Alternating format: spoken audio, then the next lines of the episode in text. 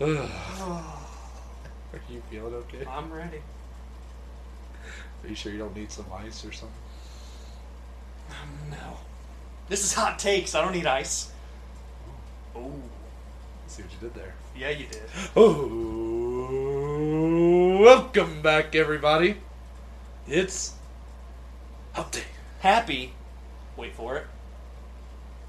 Update. Dom, it's Wednesday. It's Hopefully, Wednesday. it's a little more pretty out on this Wednesday, this fine Wednesday to be alive, compared Yes, to yes. this Tuesday that we're recording on, Yes. where it's very dark and gloomy. Yes. But overall, how are you doing right now? I'm doing good. You know why? Well, first off, I'm a little surprised you said that, considering what just happened to you about 10 seconds before we started recording. I'd rather not discuss. Okay, well, since you just want me to talk about it so bad. This is a family show. Oh, uh, oh, yeah. I'm sure. I- Um, Dom might have. Had an accident in An the accident. studio with some pain. he said an accident. Jumped up in pain. He got very excited to record. And he Yeah. sat. He sat down without protecting his uh, Yeah, yeah, yeah. They know. his little doms. So you know, one of them wasn't ready for him to sit down. wasn't fast enough. We Dom sits right down on him. Jumped up out of the chair and left the studio. But I'm back in the studio, oh, you're back. and you're back in the studio. Oh, that's right. Yeah. We're together. I wasn't here Monday. Apologies to everybody. My sister turned 21 uh, a little less than a week ago. Macy, if you're listening, this is Dom. Right. Happy belated birthday. No, see, she. I bet she. See, I bet she's very thankful for that. Yeah, of course. Now, because of that, I went home for the weekend. Um, had a really good time getting to catch up with all my family, but ultimately Sunday was the day I went to get dinner with my dad, and we just couldn't really make the times match up. So Dom rode solo, but he did a great job, per Oh. usual. Thank you, thank you. So, but it's good to be back because you know I can't have you be replacing me anytime soon. Right. I mean, I need this anchor money. look, Just look, look. We're not the below average Joe. We're the below average Joes. Just And you're the s. yes, I'm this. Put us together. I don't know where I'm going with this. So today's episode, Yeah. it's Wednesday, so you know what that means. It's, uh. A little extra special. This is one that we we've had we've been, you know, we we did the little fire and ice thing at the beginning. Yeah, yeah. We've been hot and cold on this episode for a while now. It's been quite a roller coaster ride with this episode. Yeah, I first pitched it, I believe. Yeah.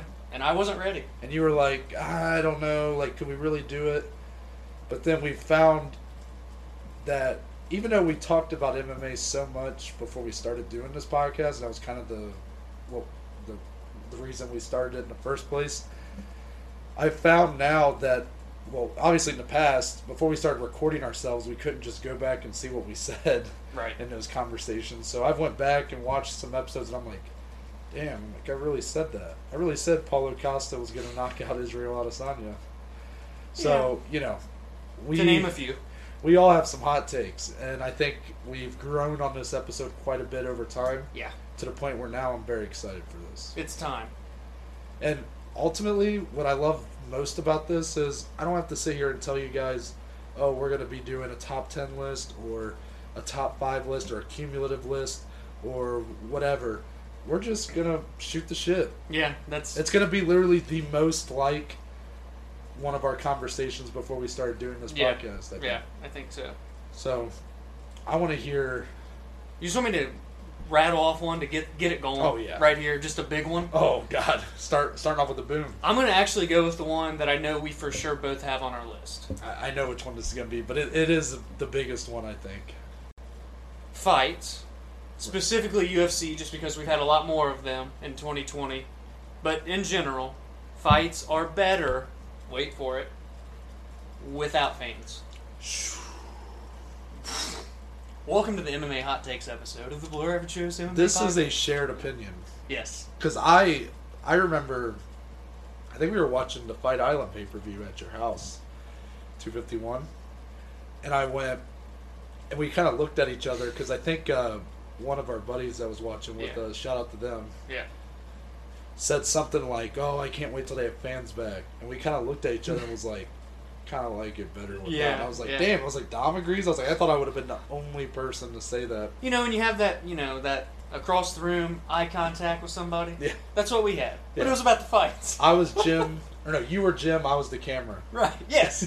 Precisely. Yeah, but tell the people why this is. Uh, first, why it's a hot take. I think that's important. Why it's a hot take, but also why, in our eyes, it's a opinion we have. Well, and also, just because it's a hot take and we think that's what you know, or not that we think, but this is what we like better. It's not that we don't like fights with fans.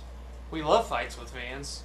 Some fights with fans are just absolutely incredible. But the overall atmosphere and just the feeling, it makes the fight feel a lot more special. Like, as if it's not already just two people locked inside of a cage with 20,000 people watching. Now it's two people locked inside of a cage with 100 people in the entire building. And the fact that you can hear every breath, every shot hit. There's a brutal video I was about to say that. um, about Justin Gaethje and Tony Ferguson from 249. Oh if you haven't seen that clip going around right now, go listen to it. That clip changed my entire perspective of watching fights. Yeah. Actually, Yeah. Not only does it show how hard Justin Gaethje can hit, and how Tony can take him, by the way, but you hear everything. The cameras pick up every single shot. Um, you can hear them talk trash to one another, which I think is really cool. We've Yeah. seen that a few times. Not that you can't hear them talk trash when there's people, but it's just so much more. As a fan, you just feel more like related, like like you're just in there. I don't know. Um, you just feel like you're there for some reason watching through the TV. Uh, and of course, we've been to a live UFC event. We both agree it's the best sporting event we've ever been to in our life. It's an amazing experience, amazing atmosphere. But as a spectator, watching at home from the from my couch or whatever on TV, there's something really special about these fights without fans there. I complete. Obviously, I completely agree. I think an added thing for me is I'm kind of spiteful against this fickle fan base that MMA has. This is not just MMA. This is all sports. But whenever there's a bad fight going on, I get- I get it. I called Yoel Romero and Israel Adesanya's fight a shit sandwich, basically. Yes, you did. I can say that, but if I was watching it, I would still be respectful of the athletes competing in the octagon. Now I know when you have alcohol involved, and you know some people just, I get it. You're gonna react a certain way, but I hate. Mostly, it's there's certain fights that aren't even bad, and the fans will be like booing. Yeah. A lot of times, it's certain places too. Like I don't know, I don't know specifically off the top of my head, but there's been a few places the UFC will go pretty regularly for their fight nights or pay per views, whatever. And they the the fan base boos when just when there's some grappling, and I'm like, That's when we even- see it a lot. yeah, and I'm and I hate that because Yeah. it is a part of the sport. If you don't like it, go watch. You have boxing, you have kickboxing, you got bare knuckle FC. I don't even think they're allowed to go to the ground there. Yeah. Go watch one of those. Like if you really love MMA, then love all aspects. Exactly. Yeah. And sure, grappling exchanges can get very boring. They can get very repetitive if they're just a guy laying on another. But if you really understand, I don't even want to say like really understand. Like me and you, I mean, we don't understand every little detail of transitions in the ground game or in the clinch, But we appreciate but we appreciate And we know like the skill that we're being presented yeah, with. exactly. We may not know exactly what the term is for what's happening, but we know that it's a transition. We know that they're working for that underhook or whatever. Yeah, the better be. positioning to set them up for the fight. And I just hate that like the the casual fan just doesn't seem to understand that. And look, it'll never get to a point where the UFC is just holding events without fans like, that's not going to be right. it's not realistic. But I will say I'm surprised by how much I've enjoyed it. It's the only sport that I feel like has been I guess better in my eyes without fans than with them. Yeah, I mean now that we're seeing we had the NBA do their bubble in Orlando, NFL was back, college football, um, there's stadiums there without fans. It's still unique and I think kind of neat to see them play with an empty stadium. We're talking seventy thousand seat stadiums, you know, or Ohio State, for example, is going to only have like sixteen hundred people there, and it seats hundred and some thousand. But uh, it doesn't feel the way these fights have felt without fans. Yeah, and I will say that there's a caveat to me putting that on there where certain really big title fights, like watching, um, I'm trying to think of a fight that we've seen that was Dustin Poirier versus Dan Hooker. Yeah, brutal fight. If you had fans for that one, Would have been insane. or even Stipe versus DC3, Yeah. which I still stand by as being the biggest title fight in UFC history. Or even Gaethje Ferguson that we've already talked about. Gaethje Ferguson, that was brutal.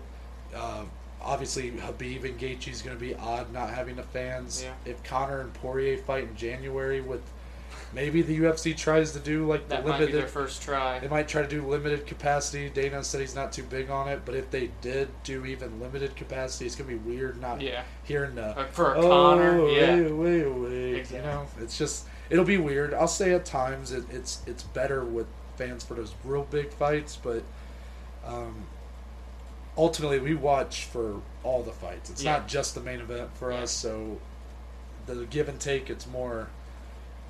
I think the without fans, it's given us more than it's taken. Even like the um, Tuesday night contender series, like they usually had their families and stuff, so, and that's a small building. Well, haven't they been? so even we're- with 500 people there, it looks really crowded. But Yeah. now they're not even having people Yeah. at contender series, and these are guys that aren't even in the UFC, and it's Right. just I don't know. It makes the fight just feels that much more special, and it's like you're literally just seeing one guy or one girl fight another guy or girl, and there you go. It's you two locked in a cage and no one's watching, except for millions of people on TV. But you Yeah, get what I'm saying. Yeah, yeah.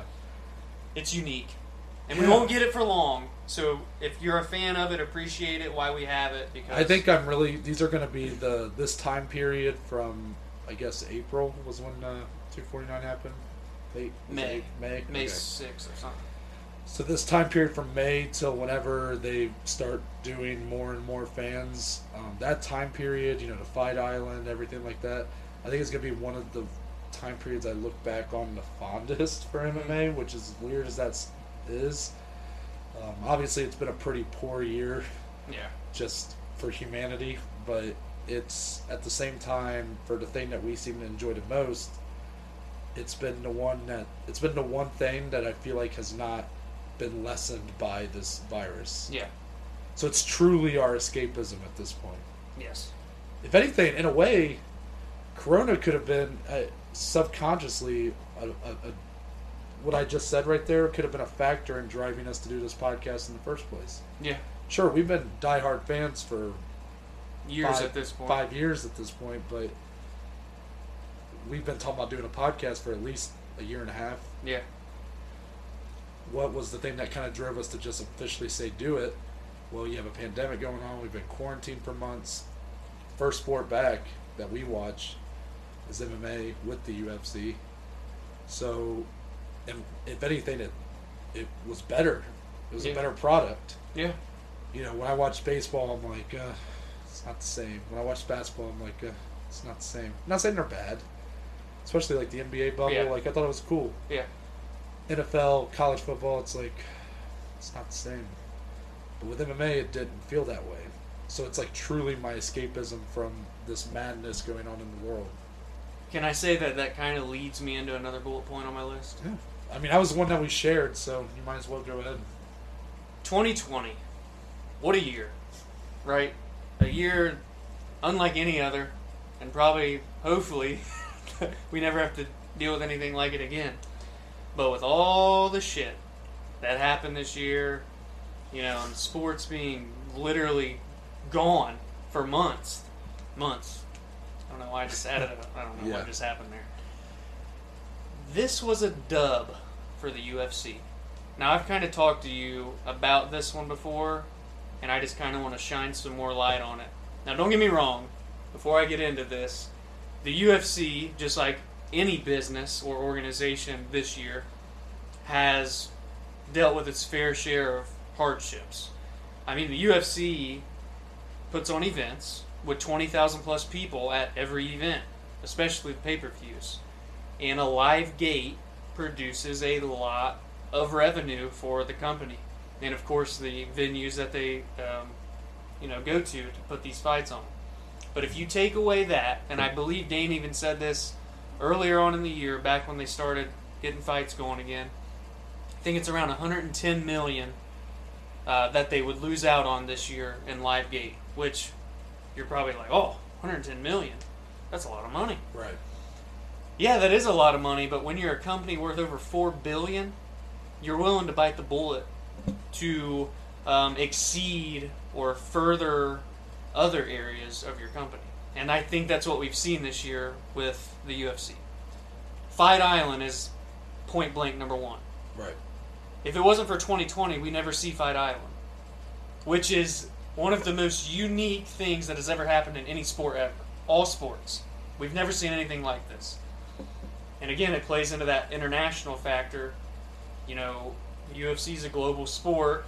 MMA as a whole is a global sport. They needed a place where people could safely travel and where they were allowed to travel. They literally book an island in Abu Dhabi and have been churning out fights ever since. They've had six fight nights so far, two pay per views, about to have a third pay per view. It's crazy, right? Two pay per views, or just one?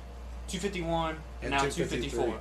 253. And 253, now 254. Yeah, so this will be their third one on Saturday. Can't wait to preview that, by the way. Um, so we never get to see Fight Island, which upsets me. Think about it. And if we ever did get to see anything like that, it would have been years down the line. Because the UFC's already been putting on fights in Abu Dhabi. They built a whole ass stadium just for when Khabib fought Dustin Poirier there last Yeah. year. So that's where they were going to keep going when they went over there to fight, obviously. But we never get to see Fight Island. And now it's there. And it's here to stay, as far as I'm concerned, with everything I've heard. Leads me into another point. point, and you've brought this up in a podcast. During that July time frame, so from January to July, when Fight Island was announced and they started putting on fights there, the UFC had already garnered more revenue off of merchandise sales hmm. than the entirety of 2019. Fight Island being Halfway a through huge- 2020, Fight yeah. Island was the biggest Yes, factor. guilty. I have a Fight Island shirt hanging in the closet. I do as well. Yes. So, all this revenue that they had never seen before doesn't happen if 2020 isn't the way it is. Another point on top of that. Just lost it. Hold on. Give me a second. Give me a second. Oh, social media. If you listen to the Dana White media scrums, scrims, scrums, Scrums. scrums. He talks about how their numbers are just insane, off the charts all the time throughout this year. Um, we had Adesanya Paulo Costa do 1.3 million pay per view buys, or no, 700,000. Sorry, 700,000. Masvidal and um, Usman, which was the very first pay per view of Fight Island, 1.3 million pay per view buys. Then they did another 1 million pay per view buy. I forget which card it was. Or that was Conor, so that was still when things were normal. But you see what I'm saying here? The Fight Island factor, that added on pay per view buys. I know Masvidal got added on late, and that uh, gave them a, more buys. But if it weren't for Fight Island, I doubt that does 1.3 million buys.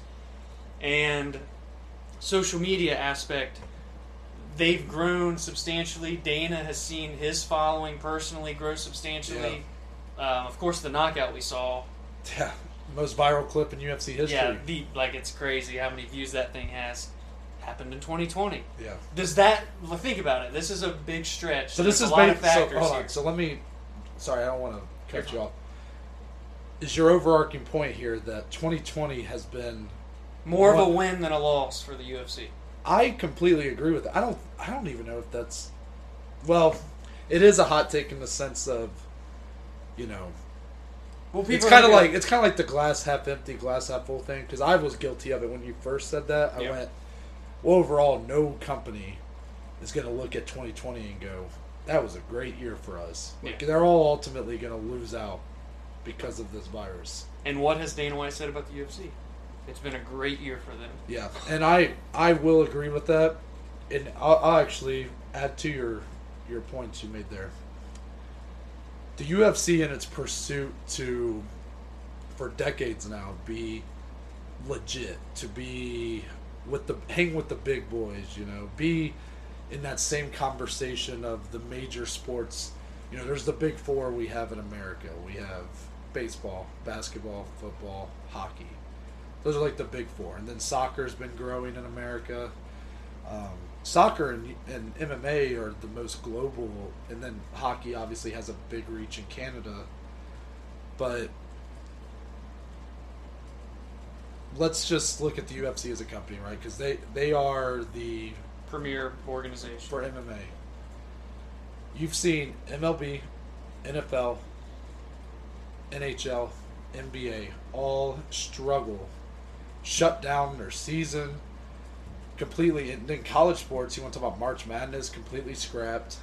They've all been compromised. They've all had to, you know, uh, do things a different way. MLB 60 game season, kind of been producing mixed results. You've had a lot of cases. It's like- breakouts on teams. And Every stuff like other sport has an asterisk next to So- it, but the UFC does not. So what I was gonna say is, the UFC's been working from behind to catch up with these sports, and it's the fastest growing sport we've ever seen Yeah. in this media age where word travels much faster than it did when, you know, these sports that we just I just mentioned were starting out in the 1800s Yeah. or 1900s, whatever. So. This year, I feel like has lessened that gap more than any other. And in terms of growth, like you've mentioned, UFC was the first organization back to put on fights. So what does that mean? Well, when they're on TV, there's no other sports on. People that have never ever watched one fight in their life turned it on. And maybe one out of every 10 of those people said, "Oh, damn. This is pretty cool." There's a fan. And you keep growing with them. So they have built their fan base substantially, especially that whole period where it was only them before anything started back up, which was a long period of time.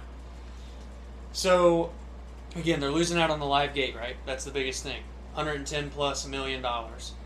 But when you can garner new fans to keep for years and years that are going to buy your pay per views in the future, buy your merchandise, it's setting them up for an even more successful future.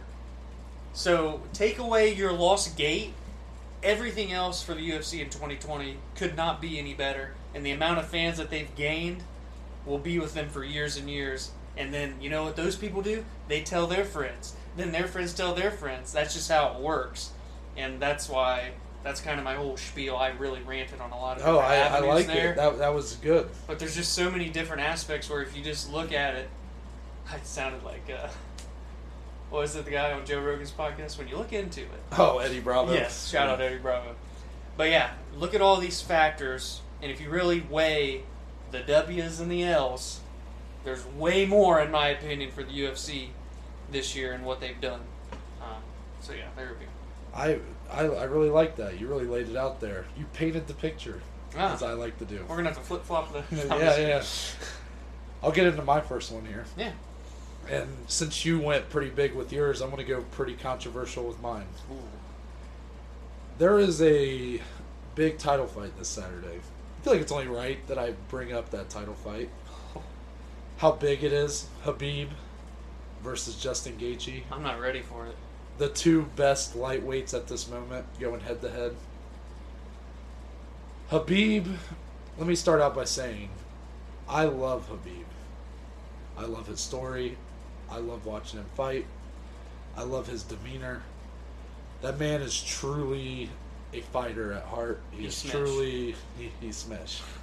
He's truly a great representative of the sport. hmm With that being said, I'm just gonna rip the band-aid off. He is the most overrated UFC champion in history. Now, he may be the most dominant fighter the UFC has ever seen. But his title reign is overrated. And here's why. Have you watched, you know, the, I love the hype videos that the UFC's been putting out for Khabib versus Gaethje, but they keep hitting this one point. Whenever they they're talking about Khabib showing his little things, his little statistics or whatever, they put the most dominant champion in UFC history.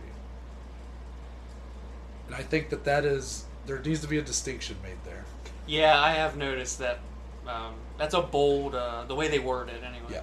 Now, I get it. I, I've heard the other side be like, "You guys are looking too much into this." It's he's the most dominant fighter who just so happens to be champion Right. in UFC history. But I digress. Khabib's title reign has been good, but compared to the heights that people are saying, I still put him on my top 10 of all time. I think he did just as much for his legacy when he was chasing the belt than after he earned it. Because he wins the belt in what is the weakest of these three fights against Al Iaquinta. Not say it's not his fault. Al was ranked ninth, I think, I at the think time at the time.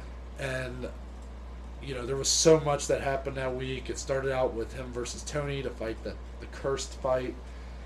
Then it was him versus Max Holloway, who was the um, featherweight champion at the time. Max has a very brutal weight cut, I guess, or just didn't look right. Yeah. Commission stopped him from cutting weight. Then they were trying to get him versus like Anthony Pettis, Paul Felder, but Paul Felder was apparently Not ranked high enough. yeah, which is weird. So it ends up being Al Iaquinta. And you see Khabib probably have one of the weaker performances in his career. He didn't lose a round, but you didn't see him. He, I think he wanted to try to make a point that he Yeah. could stand, Yeah. but by doing that, he almost like added to his detractors because it, it just wasn't the cleanest of performances for him. From when a guy you'd seen be so dominant, it just wasn't the best performance for him. It ended up being a pretty decent fight. I mean, not that Al ever had him really in danger or hurt. It was just his toughness and It was just he should have handled Al even more so than he did, considering timing of everything and whatnot. So he has the belt. Who's his first title defense? Conor McGregor. Conor McGregor is one of the all-time just figures of mixed martial arts. You have to put him up there. But he he shouldn't have been fighting for the belt. He hadn't fought in MMA in two years. yeah. He won the lightweight belt in his first lightweight fight at UFC 205 to become champ champ. And then a year later, he fights Conor McGregor or Floyd Mayweather, Yeah. excuse me, in boxing. And then a year later, he's fighting for the belt again that he had been stripped of against Khabib. No MMA fights in between. He shouldn't. Have, that fight shouldn't have took place. Now Khabib dominated it. Looked damn good in that fight. Conor might have won a round. I don't even know if I agree with that, but apparently Drop Conor on the feet and we're in the dropped second Conor on the round. feet. And then what's the most impressive of those three, in my opinion, is just how he handled uh, Dustin Poirier. A clear cut number one contender. However, again, Dustin did have that have that moment where he was, if he had pulled guard, he he may have won the belt. He he had that in tight, that guillotine. So that's kind of my point here is that there's something to each of these fights. It's not just Khabib beat like let's say Saturday he beats Gaethje very clean. That's why this point can be nullified, really, because if he beats Gaethje, I'm not ready to say he's the most dominant because again you have guys like Anderson Silva and GSP who held the belt for ten plus defenses who will say, um, "Excuse me." Even Mighty Mouse. We're talking yeah, title Mighty reign. Mouse. Yeah, sorry, I don't want to That dude never got touched. It seems like. But I, I would at least probably not bring this point up. But you know that fight hasn't happened yet, so we're just gonna go with what we have. But let's say he does the same thing to Gaethje did to Poirier or Conor, whatever. I mean, that would probably be more the biggest for him, and that may end up being his last title defense. I just he may be the most dominant UFC fighter in history, but he is far from the most dominant champion in history. I see your point. Even when I, I've been seeing And again, the most I- dominant champion. And again, like it's it's kind of a null point because I love him. I I don't mind that he's getting all that love. It was just when I was making a list and I, I, I was watching the hype video again for him and Gaethje and I saw that and I went like the fact that I had to kind of double take on it and be like, hmm, is he though? Kind of deal. because I was like, I mean, because his title reign, you know, he's had some injuries. He then you have this Corona. He's basically defended once a year. He's had two people, or excuse me. Technically, only one person has held a an interim belt while he's been champion, but you know he won the belt. Tony was the interim champ. Tony didn't get the, still hasn't gotten a chance to face him. It's the lightweight division's been a bit of a mess, even though Yeah. it's the best division in the whole sport. But he is dominant. It's just I don't think it's, and really he's been a dominant champion. It's just it's such a limited sample defenses. size that yeah, I can't. Like I think it's kind of dumb to say that he's the most dominant champion ever. Yeah. I see where you're coming from. I don't think it's like too like when you first said it I was like I know when I, I could tell. That's why I said it that way. Well, it was more so like I guess the overrated champion part, but then as you go on to it more, it's more so this most dominant champion is what you were taking at here. So. right. Yeah, But I'm gonna also do a second one here. that's fine. You have more than me, so this will be better.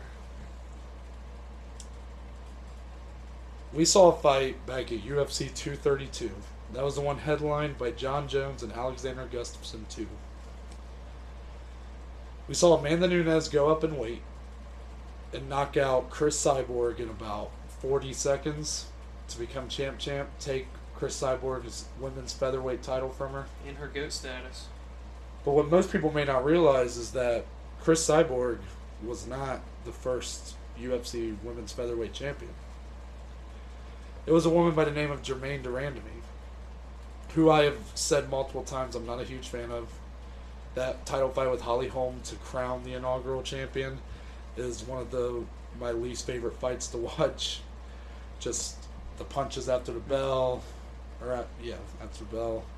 Um, not really agreeing with the decision, the lack of points being taken. It's just so much. And then afterwards, she refuses to defend against Cyborg, who everybody knew was going to be next, and just left a bad taste in my mouth. With that being said, my hot take is that if that fight had took place at that time or today, I think JDR beats Cris Cyborg.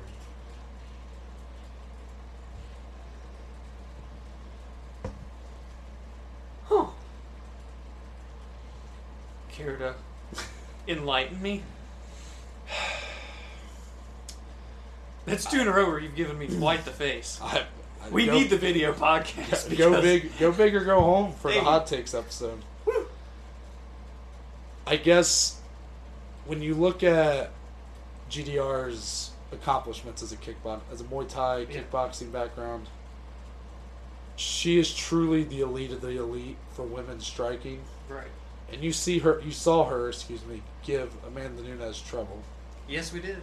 or at least make her uncomfortable on the feet, and that's why Amanda took it to the ground and ultimately dominated the fight.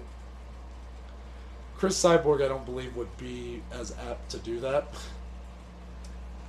So it turns into a bit of a stand up war. And now, sure, Cyborg has the power. And I'm not going to pretend like Cyborg doesn't have technique. That woman has dominated for two decades outside of that Amanda Nunes fight. But there's something about GDR's length, there's something about her accolades, and the fact that she was able to at least trouble or make an Amanda Nunes uncomfortable. That tells me if they had actually fought, GDR might have knocked her out just like Amanda did. Wow. Wow. I could definitely see it being a very interesting fight, though. She's so good at managing that range and distance. And Again, it doesn't. such gi- a. it, uh, it gives me it gives me no pleasure. I'm not a huge GDR fan, but I'll call it how I see it. GDR has looked very impressive in a lot of her fights in UFC. Damn.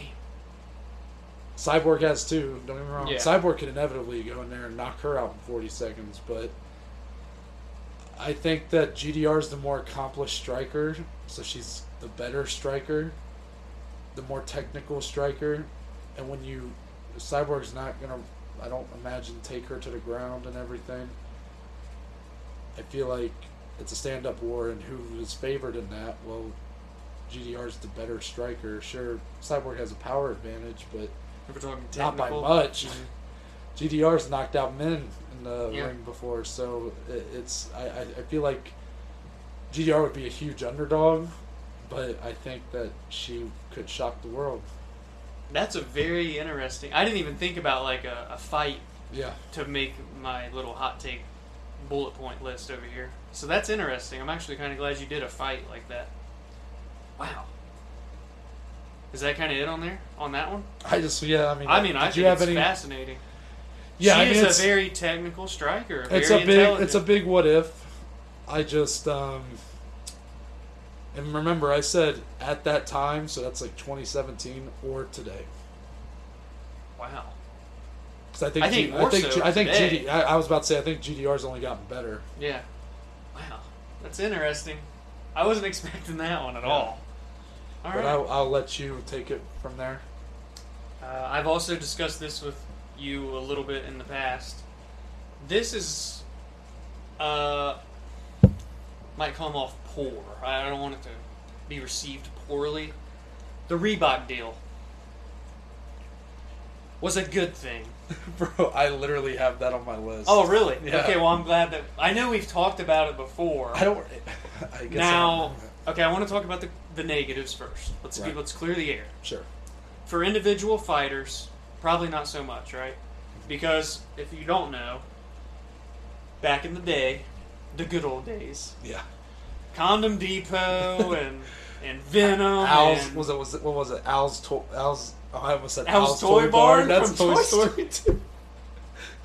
there was some. Oh God! Now I just forget it. I gotta drive all the way to work on a Saturday. He's like the prospector. anyway, I feel so stupid. Fighters used to be able to wear individual sponsors on their trunks and on their flag that they would bring with them to the octagon. And of course, they're getting paid by every single one of these sponsors. But when the Reebok deal started with the UFC, they were no longer allowed to do this. Reebok was the sole provider of UFC gear, therefore, your um, fight kit, as they call it, that you have to wear to the octagon, has the Reebok logo, and that's it. Unless you're, uh, you know, a guy like Conor who has Monster on there, Cowboy Cerrone has P3 portable protein pack. If either one of you are looking for a podcast to sponsor, we're listening. Um, but you know, the We're- big guys, We're taking offers. uh, or Modelo for like Amanda Nunes and Stipe, you know. Yeah. But you couldn't wear. I mean, we're talking guys, guys and girls had like twenty different companies on their trunks and Oh, flags, and they're making money from every single one of them on top of their money that they're going to get for their fight. But now they couldn't do that anymore, so it, it sort of is a bad thing for individual fighters because they're they're losing out on money. Now I don't know all the specifics about kind of what the Reebok deal um, entailed for certain athletes. Um, I'm sure some did get paid more, the bigger name people, um, but I don't know specifics. But in general, for the average fighter in the UFC roster, they were basically losing out on money in terms of having sponsors on their shorts and all that stuff. Now they can still have sponsors 100% outside of the octagon to uh, promote them on social media and stuff, and a lot of fighters take advantage of this and make plenty of money from that.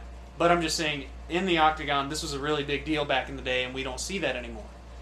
But where it is a good thing is for the overall um, health, I guess, of the UFC as an organization.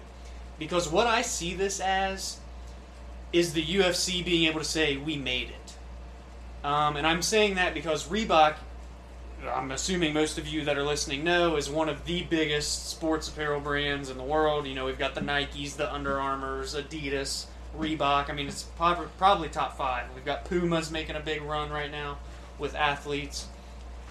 And for the first time, the UFC had a brand like this want to provide them their gear and be the exclusive, you know, apparel partner of the UFC. And that's a huge deal because if you look at all these other sports, you know, the, the NFL used to have Reebok. That's who made their uniforms. Then the NFL switched to Nike. Uh, the NBA used to have Adidas. Now the NBA has Nike. MLB now has Nike making their uniforms. So being able to have these huge organizations of sports apparel organizations be your sole provider and have their logo with your UFC organization, that really is where I kind of say, you know, the UFC made it well, when that deal happened. I think it was back in 2015 when it first started. Um, now that deal is coming to a close at the end of this year. 2021 starts Venum, which I'm actually very excited to see kind of how that works out. I am too. Venum is, you know, mixed martial arts. They've always been big with mixed martial arts. Yeah. That yeah. used to be one of the sponsors fighters would have on their trunks on top of all these other ones. Um, but the Reebok brand as a whole for the organization, not only did it kind of put them at the forefront with all the you know the NBA, the NFL, whatever else, the UFC is up there with them now, but I'm sure the organization got got the bag for Reebok to be able to say, "Hey, we're going to be your sole provider. You're going to wear our logo. Here's our money." I'm sure it was a lot of money. Again, I don't know all the specifics, and again, fighters may have gotten paid from it, but not all of them. That's for sure. But overall, for the organization, and I'm going to pass this to Noah because he had it on his list.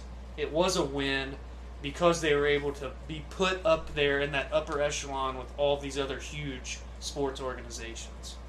So my point's a little different, but it's the same idea that I that there are benefits to the Reebok deal, I guess. Because for those of you that maybe aren't as aware, um, the Reebok deal is a very maligned part of the UFC, and for I would say good reason. Um, it's really hurt fighter pay, and there has been a lot of mess ups on Reebok's part in their apparel. You know, you had you know because they'll sell fight kits on their store for you know you could buy someone's fight kit. Well, you had misspelled names like Giblert Melendez instead of Gilbert Melendez. You had Anderson Aldo instead of Anderson Silva or Jose Aldo. Just stuff that made it feel like Reebok really didn't care that much. Or knew the sport. Yeah. Yeah. So that really does leave a bad taste in the mouth. And then there was the whole debacle. Um, I watched a couple videos on this by channels much bigger than ours. So if you know, you probably know them. If you know us, like I think MMA on Points talked about this, and um, I believe the Montage King is another one. There was a shirt made for Conor McGregor that had what they were putting on there was the whole country of Ireland, but it left off Northern Ireland, which apparently there's some. that's. I don't want to go into specifics because I don't remember exactly, but it basically caused like an internet. It was like an international crisis basically to not put that on there because it's just a, you don't do that. So, needless to say, there's been some big hiccups. However, I will say now that we have them, these fight kits and what they wear, they look very clean and so much so that at times it's kind of hard for me to go back and watch older fights where you have these guys with just like all these different ugly logos all over their shorts because i get it overall like this is a selfish point but it makes the sport feel more Legit. legitimate Yeah. it feels more like a sport instead of like a sideshow I didn't even think about that part where, you know, you have teams wear uniforms, and that's how you know, okay, this is, you know, the Giants, this is the Eagles. yeah You know, Joanna's wearing dark red for Poland, and um, Claudia is wearing yellow for Brazil. Like, you know what I'm saying? I didn't even think about that point, which does kind of put it with, you know, sports. A team Yeah. versus a team, a fighter versus a fighter. How do you differentiate them, especially if you're a casual viewer? Oh, they're wearing red, this is her. She's wearing yellow, this is her. So I like that point. I guess overall, what I hope Venum chooses to do is to allow these fighters to have more of a personality on their attire. Let Bryce Mitchell come out in camo. Let someone like Sean O'Malley do like if he wanted to do the rainbow- tie-dye, yeah, yeah. or tie dye thing. Um, I think that would add a lot to it without taking away from the the sport the uniform sense of style that they have there. But that's really my point. My point's smaller scale than yours, where it just I think they're just cleaner to look at. Yeah. Like I just I don't the the the condom depot and all that like it's fun. It's a fun part of the history. but again, it was a it was a time period where they were fighting so hard to become legitimized and recognized as a sport that, in a way, it's uh, it's easy to see kind of now that they seem to have made it to that level in some ways. When you look back, it's kind of like, yeah, I can kind of see why people might have watched this and been like, "This is a sport." Simply by looking at what they were wearing, it Yeah. just it just didn't look right. hmm Dana said like they looked like they were NASCAR drivers, Yeah, but that's very interesting. and I think it's even NASCAR. worse than like when you look at NASCARs, NASCARs, um, because it, I don't know, it just it doesn't look right to me. Maybe that's because since I've been watching, the Reebok deal's been in place, but I wish that there would be a better structure in place for fighters to get the pay they deserve. I, like I do definitely wish that that was the case. Um, it's definitely a selfish point, but I thought it. I think it's good that you brought it up because I do think there are positives to the Reebok deal, Mhm. especially where it's again long term thinking. Reebok deal overall is kind of a mess. What's the positives being the thing that are going to probably carry the most over? Yes. the Reeboks of the negative or the negatives of the Reebok deal are going to stay with Reebok because now they're not together. But now that the UFC is moving to Venum, they can take some of those positives, implement them to Venum's apparel, and Venum can add to, and hopefully they'll have a very seamless and good deal for fighters, mm-hmm. for fans, for the promotion, everything. Yeah. Capiche? Capiche. Okay. Another one of mine. Let's hear it. You've done a deep sigh before every point that you've done. Well, this one's probably not as. Uh, this one I feel like you're going to agree with. By the end of. And actually, you kind of said this in a way. Like, I don't think this is what you were thinking, but you kind of said it. Or, like, part of my argument for it. By the end of the 2020s, so 2029, 2030, Okay. okay. The UFC will be held in the same breath as the MLB, the NBA, the NFL, and the NHL. And I will go as far to say it will be whatever measure you want to put it up against a bigger sport in this country than the NHL. Wow. Like, listen, you've already said this. And I actually have a second point. Oh, sorry. No, I, I took a long pause, but 20 years from now, 2040. the UFC will be a bigger sport in America than the MLB, than baseball. America's pastime. And I actually have some reason to believe this. Not just intuition, not just bias, whatever. I love baseball. Baseball was the first sport I ever played. Mm-hmm. Played it for nine years, I guess, from four to 13 or something like that. The Reds are one of my favorite sports teams. However, as w- all sports have embraced the modern techno- technology age and they have focused on making their product more accessible to younger fans, trying to get people into the sport early, baseball has failed to do that. You ever realize how hard it is to like really watch? Not some people you know I, I you might even agree with this. Some people don't like watching baseball games on tv that's fine i get it. But i just mean accessible.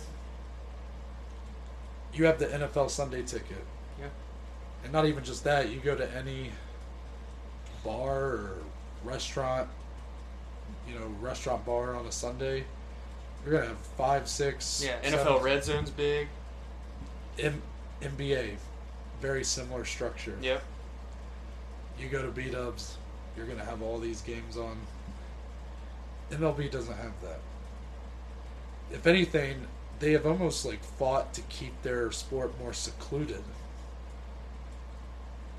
Do you think that's part of just keeping that, you know, America's pastime uh, with the sport? Um, I don't. I don't want to say like the old fashioned, but like, you know, baseball out of all sports feels the most like old fashioned. Yeah, I, I see what you're saying. I don't know though if it were like because to me I'd be like, well, what takes away from it being like in my eyes, baseball's probably lost its place as America's pastime for I feel like football is. I was gonna say for 25 years now, or maybe 20 years. I feel like NFL is definitely America's pastime, or just football in general. But I get what you're saying. I guess uh, I don't know, man. I I also look at what the MLB. They have, you know, you have these personalities that these players will show. The bat flips, Mm-hmm. pitchers like Trevor Bauer for the Reds going nuts, doing the McGregor walk after a Mhm. strikeout. And these guys get fined. They get beamed by the op- opposing pitcher, and the opposing pitcher, it's just like, oh, okay, it's fine. It's like the MLB is working actively against showcasing the personality of their players, which makes kids less invested, which means the future generation is not going to be as invested in baseball. I- Just like our generation is less invested in baseball as our parents' generation, Mhm. and so on. And if you go back, it's even more so. I think the NBA has done a really good job of like having personalities in Yeah. the sport. I would say the t- when I first started watching sports, which was probably on a regular basis, probably like 2006, 2007, something like that. I would have said NFL's the biggest. Might have been, and then baseball, and then basketball. By this point today, I will confidently say the NBA is bigger than the MLB. Their social They're- media outreach is the best of any yeah, sport. yeah, yeah. And that's again embracing that. What do you see on Twitter or Instagram about the MLB? On Facebook about the MLB? It's very limited. It's and like even other media outlets, you know, like Bleacher Report and you know all these other. It's, it's very frustrating as someone who grew up a baseball fan, and uh, don't get me wrong, I'm a big I'm a big football and basketball fan. But what I see for the UFC just kind of all brings it back to this is about ultimately the UFC. They are on ESPN. They're, I think you're gonna see. Actually, I'll, I'll hold off on that point, but they're on ESPN, so they're very accessible. Sure, you have to do ESPN Plus for a lot of their cards and pay per views, but it's only five bucks a month. That's pretty accessible, I would say, compared to a lot of streaming services. Along with that, the UFC has done a great job globalizing itself, but also staying strong to the United States, staying faithful to the United States. So I think that they are in a good spot. You've mentioned how their social media has never been bigger. Can I give a little fun fact here? Yeah. I just did some digging. UFC, we're recording this on Tuesday, October 20th. You're hearing this on Wednesday, October 21st, or later, obviously. But as of the time we're recording this, the UFC, I'm just using Instagram as an example. I could go into all the social medias, but Instagram's probably the biggest. Instagram's probably bigger than Twitter, don't you think? Eh. It depends on how you look at it, I guess. Yeah. Twitter's big because a lot of people get their news from Twitter, but Instagram as a whole, everybody seems to love Instagram. UFC has 22.9 million followers, alright? NHL, 4.4 million. So five times more followers than the NHL. Right. Hold on. MLB, 6.7 million. So almost four times as many followers as the MLB. Did I say MLB? NHL You said NHL, MLB. yeah, Okay. you said that. NHL, MLB. NFL, 18.9 million followers. The UFC has 4 million more followers than the National Football League. And then the NBA, as we mentioned, the best social media there is in terms of these major sports organizations are at 51 million. So they're light years ahead of everyone. The UFC is bigger than the other three biggest sports organizations in America on Instagram. Think about it. I think that just proves my point. I did not know that they had more than the NFL until just now. Until just now. I my know that- mind, I didn't know they had more than any of those. I still would have stuck by my point, but now it's even more so. I know it's just oh, it's just social media. That's social media, that is the day and age we live in. exactly like Social media is it. Yeah. If you're making it on social media, you're making it as a brand. You're making it as an organization. You're making it as a company. Hot take for just media. Social media is more important than watching your than being on TV yeah. or being on radio. If you're on a viral tweet, that's bigger than me having an interview on the local news station. You know what I'm saying? Whew. Well, yeah, that was overall my point.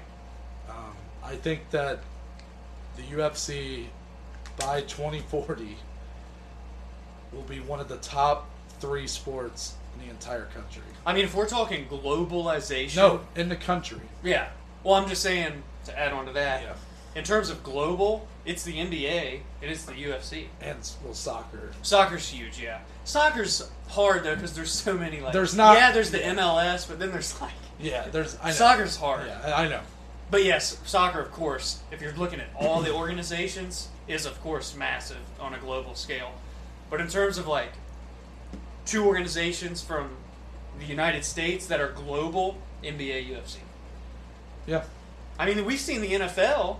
They want to get a team in the United Kingdom. They want to have games in Mexico. Mm-hmm. They want to, you know what I'm saying? So they're they're even trying, but it's so much harder, especially when like fo- American football is not played around the world. Mixed martial arts is everywhere. It wasn't founded in the United States. Right. You know what I'm saying? NBA is played everywhere. It- basketball, I, I didn't mean to say NBA, but basketball, it's in the Olympics. You know what else is in the Olympics? Wrestling, boxing. What does that fall under?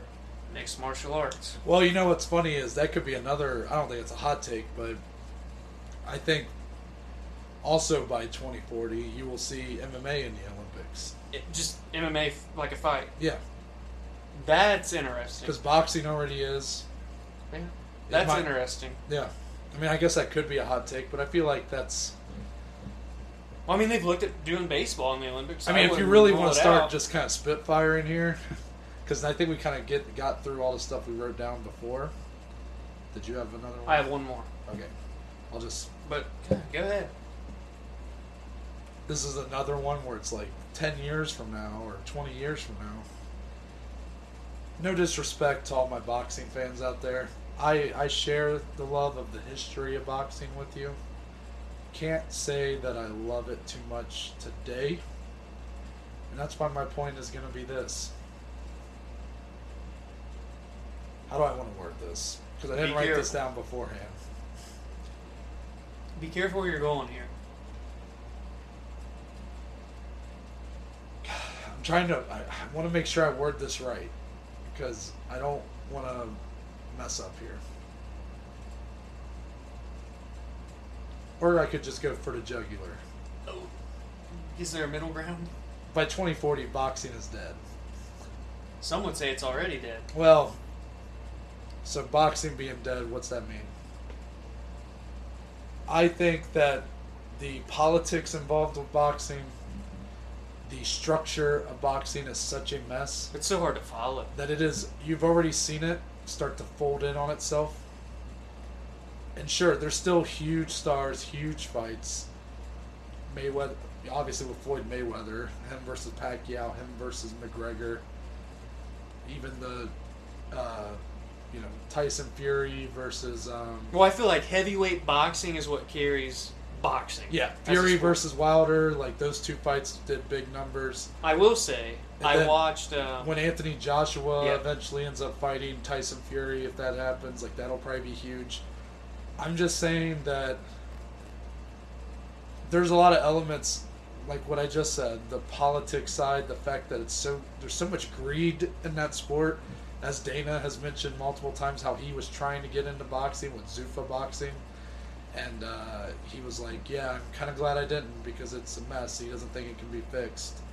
And I think it's just as the UFC gains popularity, we can pretend all we want. Like, yes, it, they're different sports, but ultimately, a casual fan looks at them very much the same. and what do you? MMA already offers a more diverse product. Yeah. You have different ways you can strike. You can take people down. You can submit people.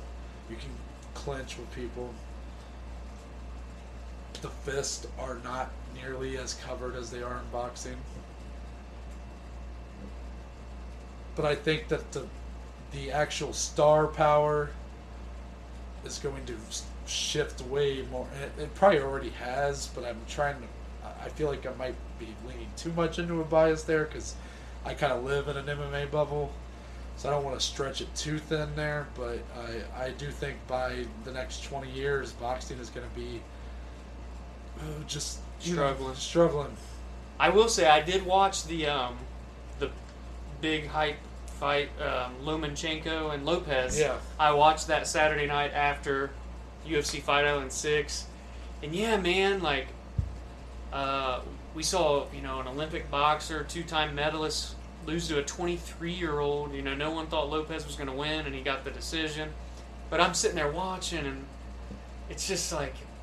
How many damn belts are there? Like Lomachenko had like five belts. Well, there's And like- Lopez had one, and they're fighting for the undisputed lightweight title, which means the winner gets every belt. And I'm just like, huh? Well, there's like There's just so five or six like main boxing commissions that have their champions. That's why Yeah. you'll see like a guy who's the undisputed champion have like six belts on him. Yeah. So even like from a casual standpoint, what's going to be easier to It's follow? hard to follow. Yeah, that's man. a big one. And I would also even say that um, the weight classes. Yeah. There's too many of them. Yeah. I see why people d- disagree with that, but I'm maybe I'm I've never competed in a combat sport, so maybe I shouldn't give my opinion on this. But for the for the love of the episode, I'll just say it is is a, a division every four like every four pounds or every two pounds. Like if you're two pounds, if you're 172 pounds versus 170, what the fuck's it matter? Well, like their lightweight division, that's what fight was Saturday. It was at 135 pounds. I'm like, wait, wh- what's their? Yeah, the UFC is actually the ones that changed up the names of divisions. Okay. So boxing's definitely ha- that's more of a weird thing about the UFC Okay. that we just accept because we've been watching it. Because I was like, huh? What's their 155 division? You know what I mean? Well, Like- even in MMA, it's not completely consistent. If you watch ONE FC, like it's like I believe ONE FC's lightweight division is 165 pounds, and their featherweight division is 155 because they had someone die cutting weight, so they kind of basically cut that out of the sport. It's all about just- like the governing bodies of these sports Yeah. too plays a huge factor. There's just so many intangibles and factors. Boxing, MMA, and just there's a lot. There's a lot. I hope boxing doesn't like Tank. Like, no, like I'm not. I I actually like boxing. I I think I like it more than you do. Yeah, I'm like You've- as you've- casual as it gets for boxing. I I mean I'm kind of ca- I I've done a lot of research on the history of it, especially when I was younger. I probably liked boxing as a kid more than MMA. But I, I don't want to see it like I, I'm not rooting for it to die or fail. I, I just I see it trending in that direction. right. sure there'll always be stars, but it, I think you're gonna see it regress to a level of like UFC in 2010. Yeah, Still big, but overtaken. Overtaken. That's By kind of the main point. I think MMA will, if it hasn't already. I oh, think it has. I think it has. I don't know if I can quite like I. I'm perplexed because I feel like I hear more people talk about MMA, more people are engaged with MMA, watch MMA. However, the pay per view buys seem to tell me different. Because you got these big stars in boxing that do huge buys, more than the UFC's doing. But it's, I think if it hasn't overtaken it already, because I won't go that far, I'll say it will. Probably in the next ten years, but by 2040, MMA is the biggest combat sport, and it should be. Yeah. As much as boxing deserves its place and its history, but MMA is so much more diverse. It, it offers so many different styles. Like, it should be the biggest combat sport because it's ultimately, to ultimately It's any box, any boxer that gets into a fight, just no styles involved. You're just in a fight with an MMA fighter, probably gonna lose. Yeah. I'd Because he's not going to know how to defend takedowns. He's not going to know how to defend submissions. maybe eight times out of ten. And sure, like he's going to have an advantage on when it comes to actual boxing. But that's it. But if you're if you get taken down, sweep the leg, whatever, throw sand in the face, Yeah, as yeah. Tony does, um, you're fucked. Probably you've seen it with James Toney against Randy Couture. if Floyd Mayweather, Floyd Mayweather will never be in an octagon against Conor McGregor because he knows he's going to Yeah. get them hands Yeah. and Feet Mc- and, and McGregor is someone who is no expert on the ground. Would probably submit him. He he would look like a jiu-jitsu world champion against a boxer. You I'm what just, I mean? you know, I, that's that's my point there. I'm gonna let you finish off this beautiful episode with your last point. This one's not. I okay. So the the actual bullet point I'm going to say here is probably not a hot take, but I want to kind of dig into it here. Having competition within within MMA is a is a good thing in terms of competition between organizations. Yeah. UFC, Bellator, obviously the two biggest ones that come to mind, right? And you're probably like, well, that's not a hot take. Like competition is good because you should thrive off of competition. Um, I want to go more into like, for example, I think it's a good thing when we see things like Demetrious Johnson, Ben Askren trade, uh, uh, or Michael Chandler leaves Bellator, goes to the UFC. Corey Anderson leaves UFC, goes to Bellator.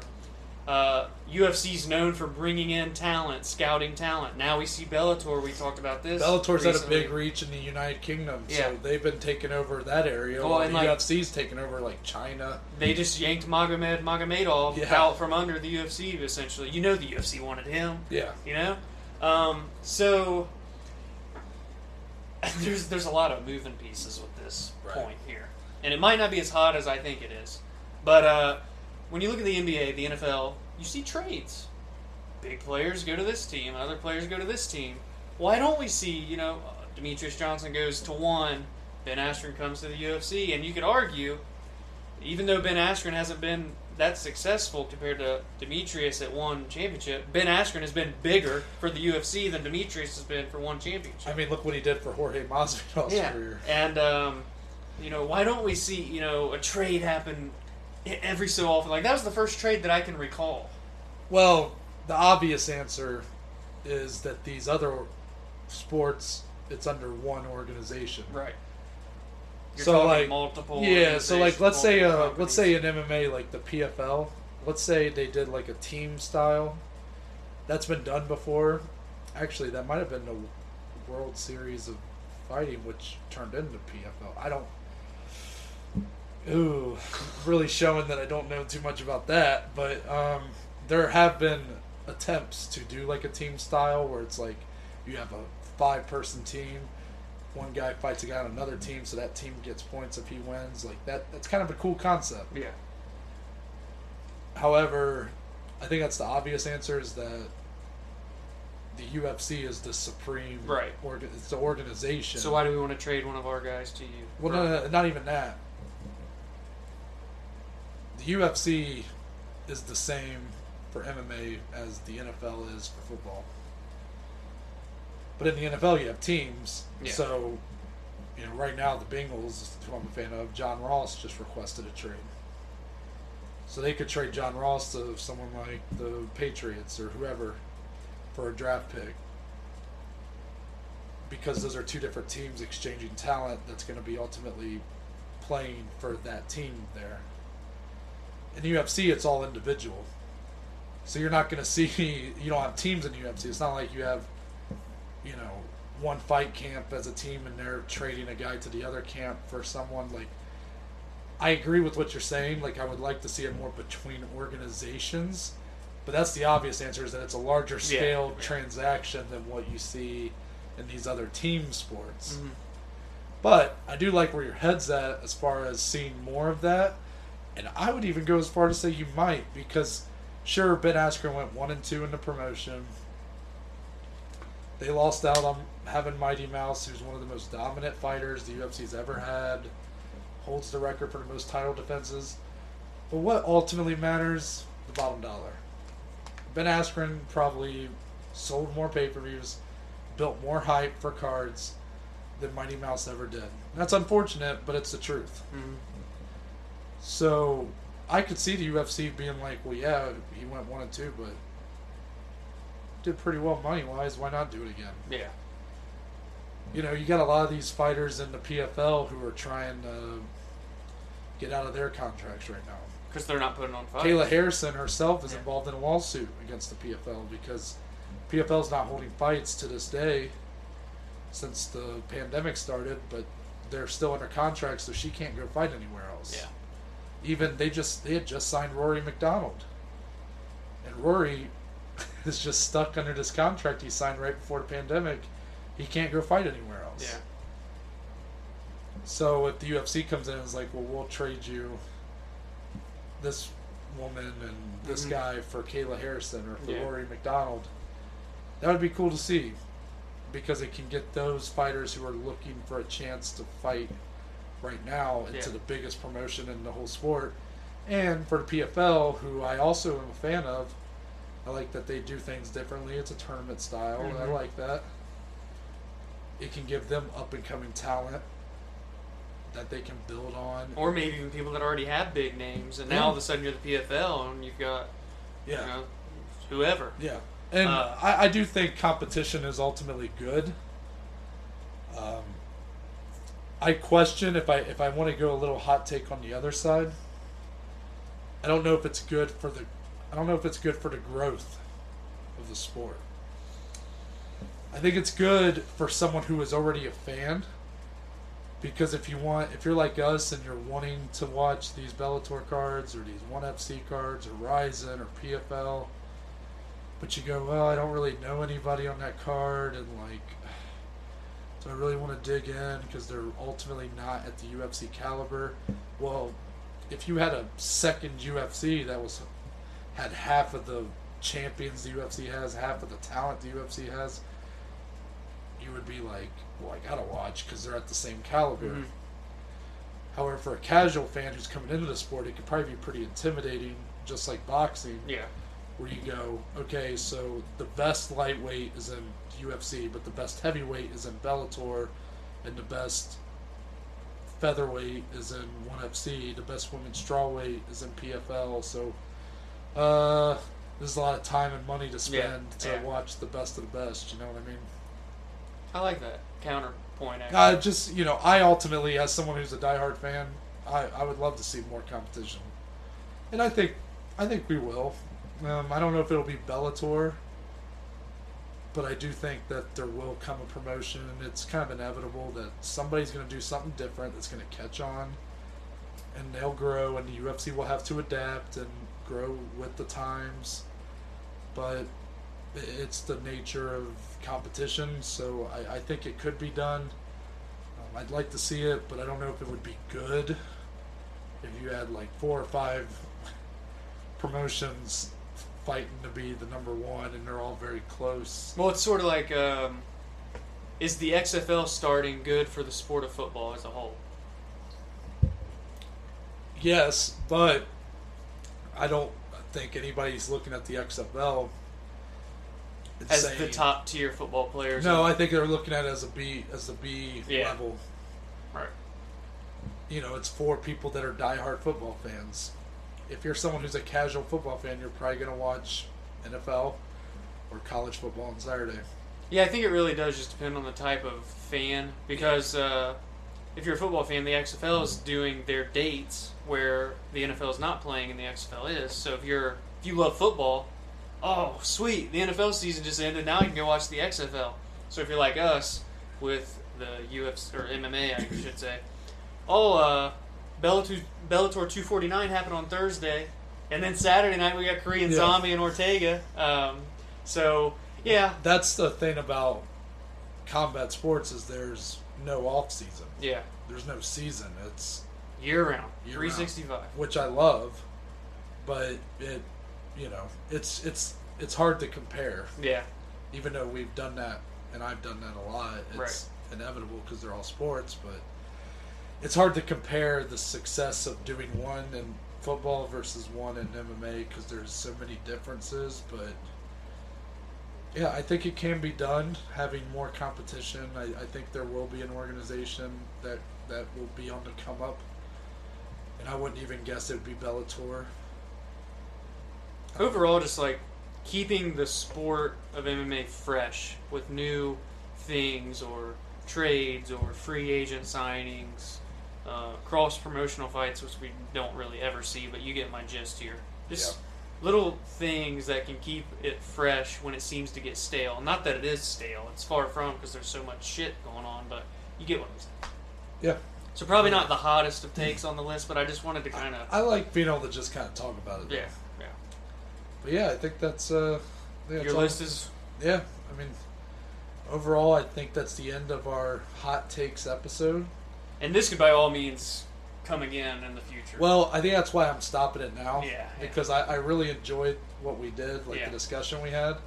So I was kind of like thinking halfway through, like, okay, let's try not to like give every give Right. everything right here. We could always come back to this topic later on down the line. Will I still stand by my Khabib take? Find out on Saturday. but that's the end of the hot takes episode. I hope you all enjoyed this. Let us know your hot takes. I, this is like one where I'm really curious. Uh, let's utilize this whole voice message system and everything. I'm gonna have to post like a tutorial video on our Instagram and Twitter, but I really want to know what you think of what we said. Do you agree, disagree? Are we stupid? Are we smart? And what do you all think? Like, I'm genuinely intrigued to just Yeah. kind of learn about the audience and what they think. So, yeah. But Dom, tell the people where they can find you on social media. Twitter, Instagram, at DSLE14. Podcast, Twitter, Instagram, at BAJ underscore MMA podcast. Beautiful. Yes. As for me, if you go to my Twitter or Instagram at ntbaker underscore and go to my bio, you'll be taken to our link tree, Mm. which provides you with links to a multitude of websites that we are on. Social medias. You got the Instagram, you got the Twitter. If you want to listen to the podcast, you got the YouTube channel, or Anchor page, Spotify, Google, Apple Podcast, and if you want to be a little extra forgiving on an episode such as one that's a little extra special, there's a link where you can become a supporter of the podcast. Any dollar amount helps. It's ultimately going to improve the equipment we use, possibly doing a video podcast down the line. Don't have to, but I just like to throw it out there in case anybody wants to. Again, you can find all that if you go to my bio on Twitter or Instagram at ntbaker underscore. And with that, Whoa, whoa, whoa, whoa. oh, I forgot the preview. You, you, you- Oh, you- sorry. I, Friday. okay, I'm sorry. Wait. Come back. Okay, no, no, no, don't leave yet. This Friday. Oh. I'm not ready. Apparently, I'm not either. Yeah, you're not ready. I don't think they're ready. We are previewing UFC 254 in, on, around Fight Island. Huh? I said in, but I realized I should have said on, and then I said on. I was like, well, Might as well do another one. Uh, commit- Around. commit to the bit. Yeah, yeah, yeah. in God damn it, on Fight Island, headlined by the biggest lightweight title fight to make right now, Oh yeah. Khabib Nurmagomedov, Yes. the most dominant fighter in the UFC, who happens to be a UFC champion. The eagle. Did you like my? Yeah. thing that I did there? Going up against the obvious number one contender, Justin Gaethje. The human highlight reel. He really is, though. Yeah. Nine bonuses, seven fights. That is more than one per fight, Yes. if my math is correct, yes. which sometimes it isn't. Yeah. Oh. Well, then there's another. There's some other big fights on that card. Co-main oh. title eliminator. Who's next? Who's next for Israel Adesanya at middleweight? Will some may say. Some may say that's a steep task right now. Israel has looked incredible. Untouchable. The person he took the belt from, Bobby Knuckles, Ooh. aka Robert the Reaper Whittaker, We love Bobby Knuckles. going up against A a killer guy, gorilla. a guy who's fought in three different weight classes in the UFC, Jared the Killer Gorilla Cannonier. Wowie. Fireworks. One of four UFC fighters to win a fight in three different weight classes. Only four. Select group of people, and he's one of them. Deservedly so. Yes.